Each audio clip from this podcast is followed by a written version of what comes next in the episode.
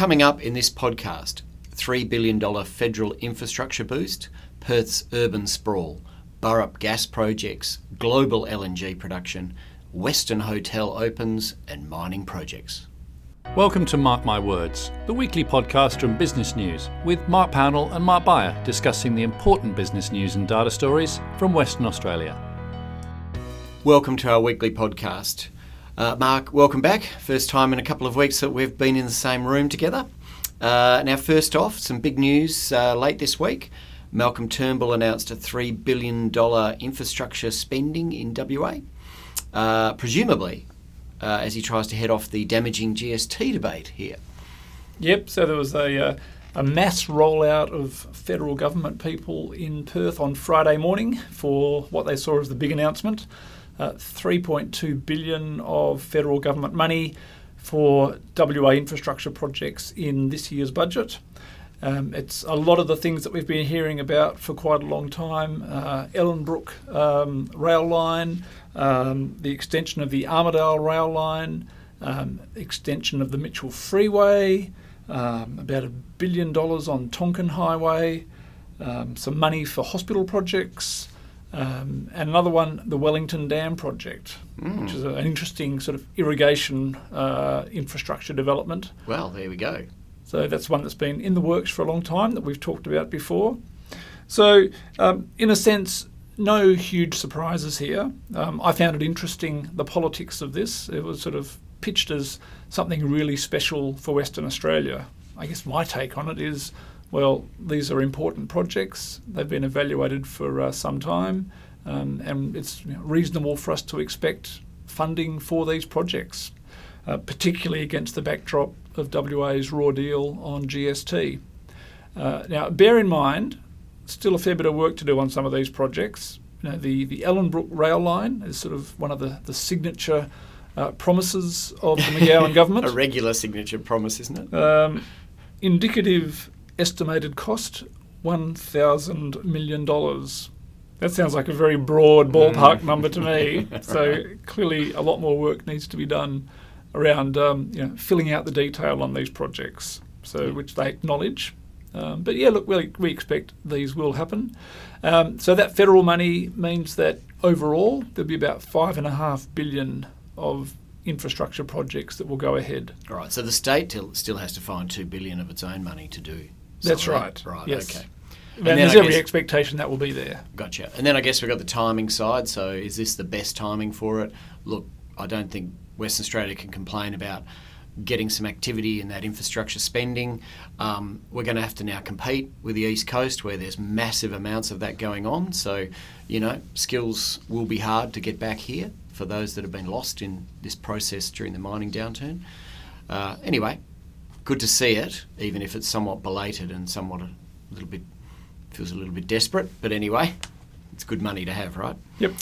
Now, Mark, I guess sort of connected, I suppose. New data shows that Perth is still spreading and growth is at the fringe.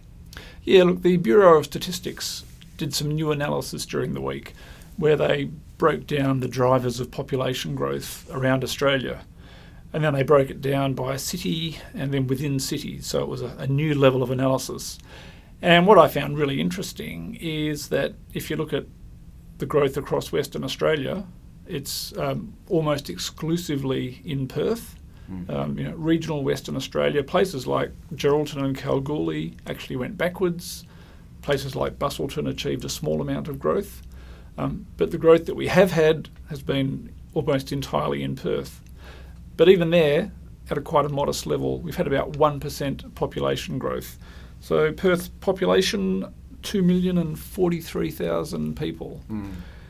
But within that, 70% of that is on the urban fringe. Now, against a backdrop where governments have been saying for years, if not decades, we need to encourage more infill, we need to get higher density in established suburbs. Some of that is happening, but these numbers tell us that governments are consistently falling short of their own targets. Yeah. So the places that are growing the fastest, and as you say, this does tie into the infrastructure announcements, Ellenbrook has achieved the biggest growth. an extra sort of almost 2,500 people there in the past year. The area growing the fastest is Alkimos. So for those who drive north up the coast, well past Joondalup, that's the area. But, you know, it's down in that southeast area below Armadale, up in the north, out at Ellenbrook. Perth City had some growth, one of the few established suburbs that had appreciable growth. All those apartment developments, you know, are attracting some more people. But this is, I guess, the reality of Perth. Yeah. And it's interesting, isn't it? So, you know, we've had various discussions with those councils, you know, Armadale, Serpentine, Jarrahdale, Canning, out that way. They recognise they've got the population growth, but they need industry now. Desperate to get industry in there because you've got to have jobs. You can't just have people going and living there without at least some of the local population being employed locally. And I guess this is where the infrastructure comes in again. You know, we need that, and I know it's not necessarily mentioned in all those projects, but you know, you need that Coburn port. We need that to be connected right across to that southeast corridor properly, you know, so that we don't have this scenario where industry's clogged up at Fremantle, going down Leach Highway, and you know, so I think there's a huge opportunity there.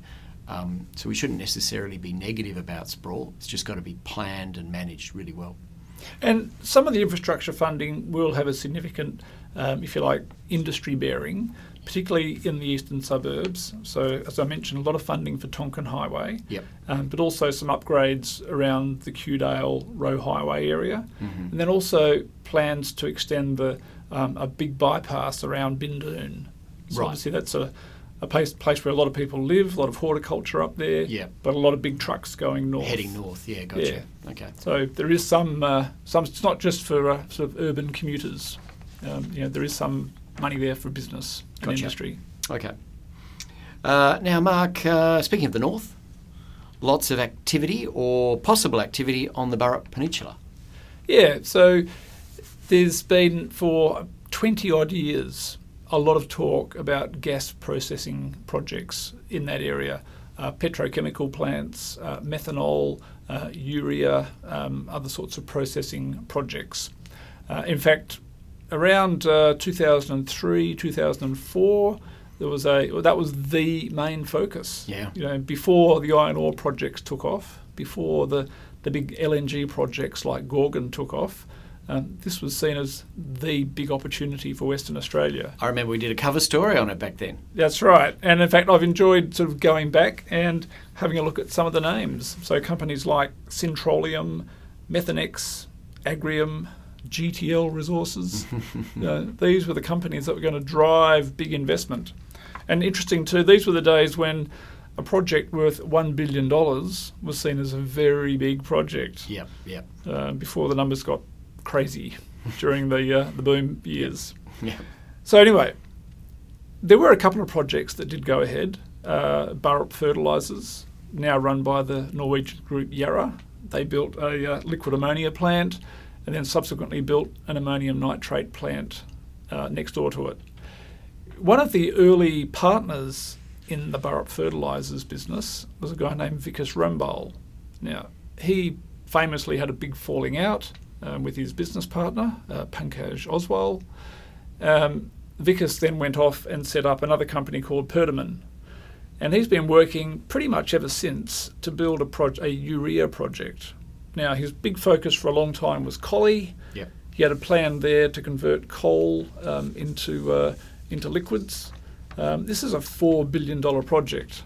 Now, the Collie deal fell over with Griffin Coal, which was his coal supplier.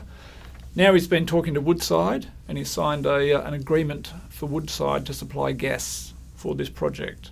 So a significant step forward. And then, by coincidence, there's another project that three businesses, Coogee Chemicals, Wesfarmers and Mitsubishi, are working on. They're looking at a methanol project, also on the Burrup Peninsula. So this would be a new phase of resource development in WA. A bit more downstream processing, dependent on getting assured supplies of gas at an appropriate price. Yep. So there's a new dimension to it now. The Burrup is also home to a very large collection of Aboriginal rock art, mm-hmm. and there's a process underway, or at least a push for World Heritage listing of that rock art. Yeah. So I think we're heading for a very heated debate. There'll be the issue around commerciality of these projects, but then also a question of whether they can coexist. Yeah, right. And is the coexisting, is it about the land? Because I think famously when the Northwest Shelf was put in there, they moved quite a lot of the rock art, didn't they? So there's moving the rock art, and then there's just emissions from these plants and what effect that could have on the rock art, correct? It's the emissions. Right. Yes. So there's an allocated parcels of land. Yep. But they're actually very close to the rock art. Yeah, gotcha. So that's the concern that some of the conservationists have. It's, a big challenge. And, you know, we've written many times about that clash between, I guess, industry and, well, normally it's about residential living, but this is a different issue. That can those things live side by side? And presumably these plants' emissions would be much more environmentally friendly than anything that would have gone, say, 20 years ago. Have you been to the rock art there in the Burrup? I have been up there. Yeah. It's quite impressive. Yeah. Though one of the points people have made is that it's a very harsh environment, very hot up there, not a major tourist destination. So not many people actually see this. No. So this is one of those things that you have to weigh up. There's the commercial opportunities and the employment that goes with it. And then another complication is that, and the Environmental Protection Authority has raised this point, there's this sort of cumulative impact. So, one or two developments might be okay, yep. Three or four, that might be okay, five or six. So the more of them that happen, yep. the greater the concern. Yeah, gotcha. Well, look, I've definitely seen that rock art several times, or at least, one particular part of it. It's amazing, and it is one of those great things to take some tourists, and you're going through Karratha as you do sometimes on those big long drives. Hey, look, I'm going to show you something. I mean, it's unbelievable when you go into an area like that. It's industrial, it's bleak, and then there's something remarkable. So, look, it'd be great if they can work out how to get the two to coexist. Now, again, speaking of LNG... Australia was long touted as likely to overtake Qatar as the world's biggest LNG producer, but it seems that's not necessarily going to happen, according to some new data. There's a group called Energy Quest. They're a consulting group that is one of the experts in this field. They put out regular updates on the global LNG market and production, and for the first time that I've ever seen, they've actually questioned this expectation that we will become number one. Mm. This has become accepted wisdom. Every time there's a conference or a government minister talks about LNG exports, it's always Australia's going to become number one. Now, there's a number of variables here.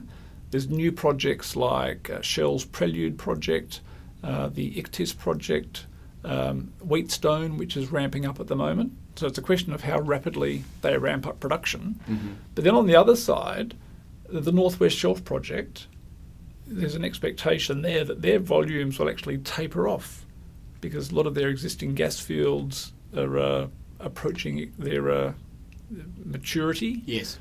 They're working to get new gas supplies into there. But Energy Quest's view is that there'll be a tapering off of production volumes there. And their view, the conclusion is that Australia won't actually reach the same production volumes as Qatar. Gotcha. And look, obviously it's not just WA, it's Queensland as well. So presumably Queensland hasn't quite lived up to expectations either.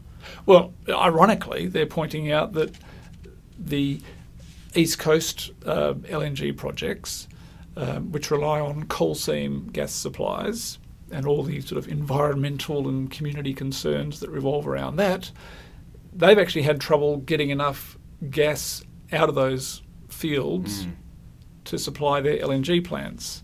So they're talking about importing LNG.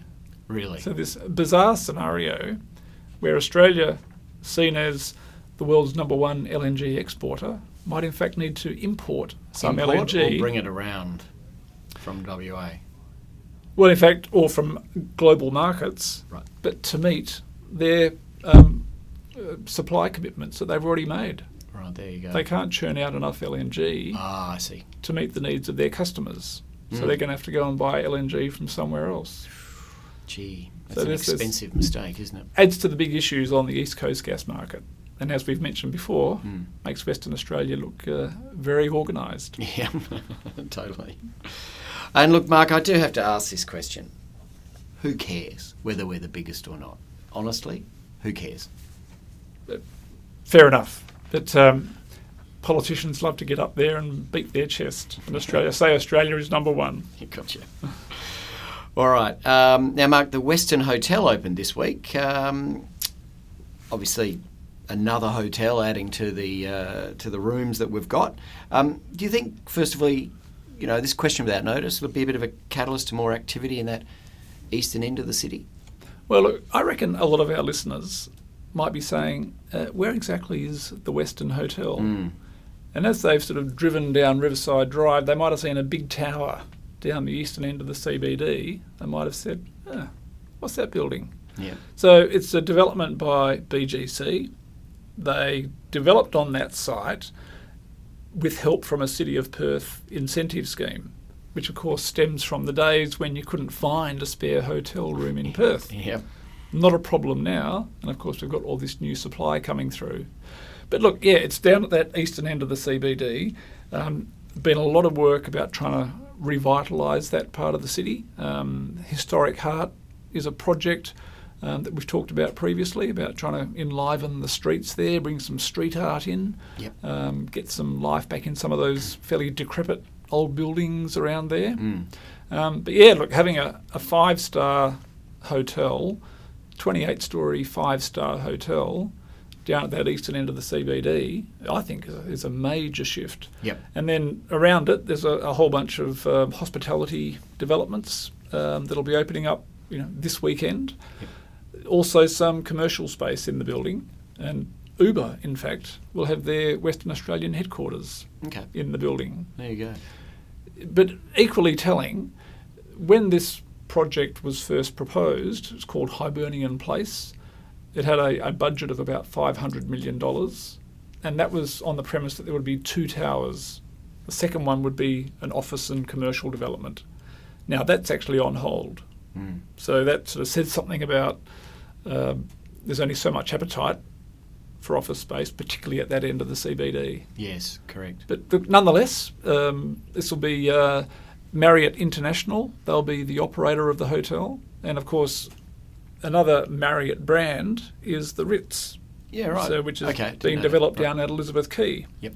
So that's sort of a big player coming into the Perth market with 2 very significant big, hotel properties. Gotcha.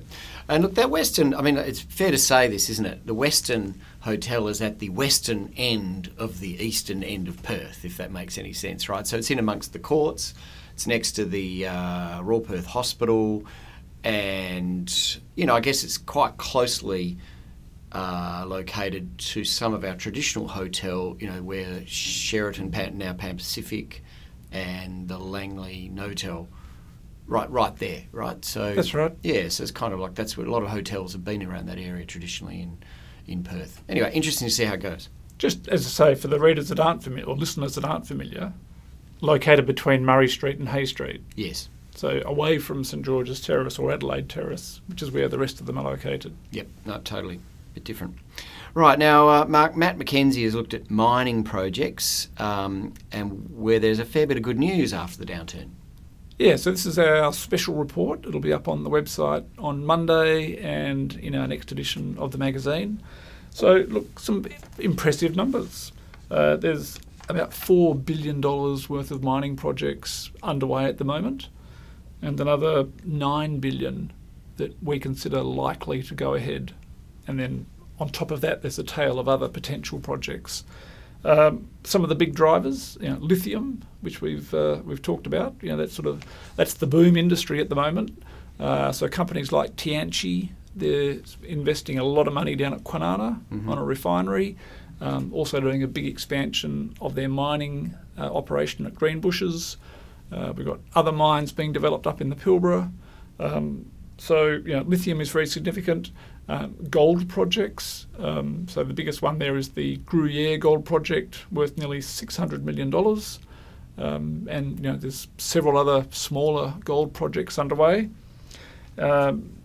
Some of the big winners out of this, some of the engineering firms and the contracting firms, they're picking up a lot of work out of this.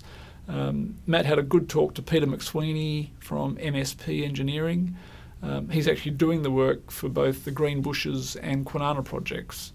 So his business is going gangbusters at the moment, benefiting from a long-term focus on that area, which for a long time was considered very obscure, but now mainstream and winning nicely. In terms of the pipeline of future projects, there's some big iron ore developments. The big three, BHP, Rio, Fortescue, are all at an advanced stage of planning major new mine developments, which is there simply to sustain their current volumes. They're digging up so much of the ore, they need to keep on building new mines just to maintain their exports. And then the other one is mineral sands. Matt's added up about $1 billion worth of mineral sands projects, either underway or at an advanced stage of planning. Iluka Resources is the big player there. They've got a project up at Cataby. So this is products like zircon, rutile, ilmenite, ingredients that go into other products. Hardly household names, but $1 billion worth of spending on mineral sands projects, not to be sneezed at. Yeah. So collectively, when you put those together, I think it adds to this picture of a really solid and I think sustainable tick up in investment in the resources sector. And it's going back. I mean, you've got some new stuff, lithium, etc., and then you've got this idea we've got this capacity now to ship out greater volumes. You've got to find the stuff more often to meet that, to use that capacity. And I think I saw FMG saying they'd shipped their billionth ton, and I'm thinking, in 10 years, and they certainly weren't mining to any great degree 10 years ago. So that's remarkable, and I will go and try and do the research to find out how long it took Western Australia to ship 1 billion tons of iron ore from when it started in the 1960s. It would have taken, the whole state several decades to get to that number. So it's quite remarkable that one company's done it in probably 8 years or so. Incredible. And, and they're not even the biggest producer up there.